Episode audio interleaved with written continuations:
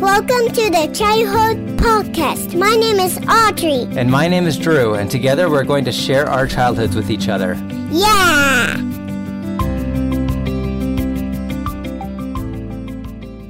Welcome back to our podcast. That's right, we're here with Audrey. Uh, I'm Drew, and we're here for another episode. How are you doing today, Audrey? Good And what are you holding today? kitty and a slinky. Oh, a slinky. I was wondering if you have any stories for me. Oh, I do. Let's say it loud and clear into the mic. Oh, I got a story. Okay. It's about a kitty and a slinky. Let's hear it.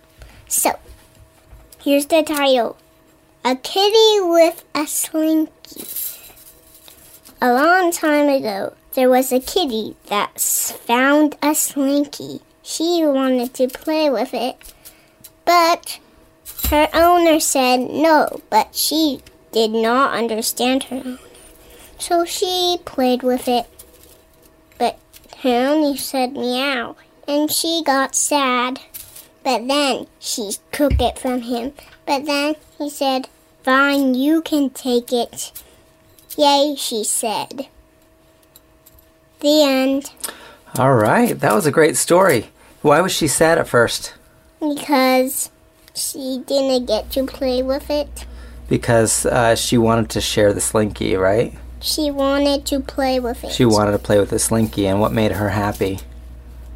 Her owner letting her play with it. So her owner shared with her and made her happy, right? Mm-hmm. So when we share, we can be happier. And also, he found a, a human named Drew. Oh, he- she found a human named Drew. Oh, that's nice. Hey, And uh, he had a yellow outside with a bib and purple inside. that is true. And she's pink with white. O over it with lines. And there's a butterfly on her. And there's eyelashes on her eyes. And in the inside there's white and blue and black and white dots. That's very descriptive. And eyeball Yes. eyebrows. Fantastic. Uh, hey, Audrey, can I tell you something about slinkies? Yeah. Can we? Can I tell you a story about slinkies? Yes. Did you know that slinkies are really old? Did you know that they were invented a long, long time ago in the 1940s? That's No. before you were born, before I was born. And before Jenna and August were born. That's right. And it was actually an accident. Did you know that slinkies came by accident? no. So I knew the general story, but I did have to look up some of the specifics. And I learned that there was a guy who was in the Navy and he was an engineer. Do you know what an engineer is? Nope. An engineer is somebody who tries to make things work for different projects. So he was working on ships because he was in the Navy. And he was trying to figure out different springs that could work in the ship. Did you know that? No. Well, he was working around in his workshop one day and he accidentally knocked a spring off of a shelf and he saw it flop over and kind of arc and he got an idea. Because you know you're holding this slinky right now. Do you see how it bends over like this? It, when it falls over, it makes kind of like an arc.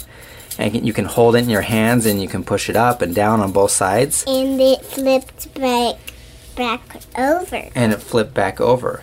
So he was working on a completely different project and he saw something by accident and he got an idea that if he worked on it, he could make it kind of coil and walk.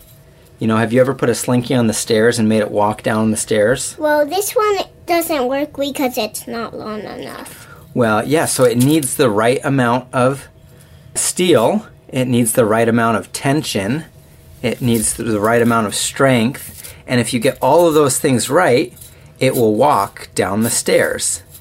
And this guy who was in the Navy, he figured that out by accident.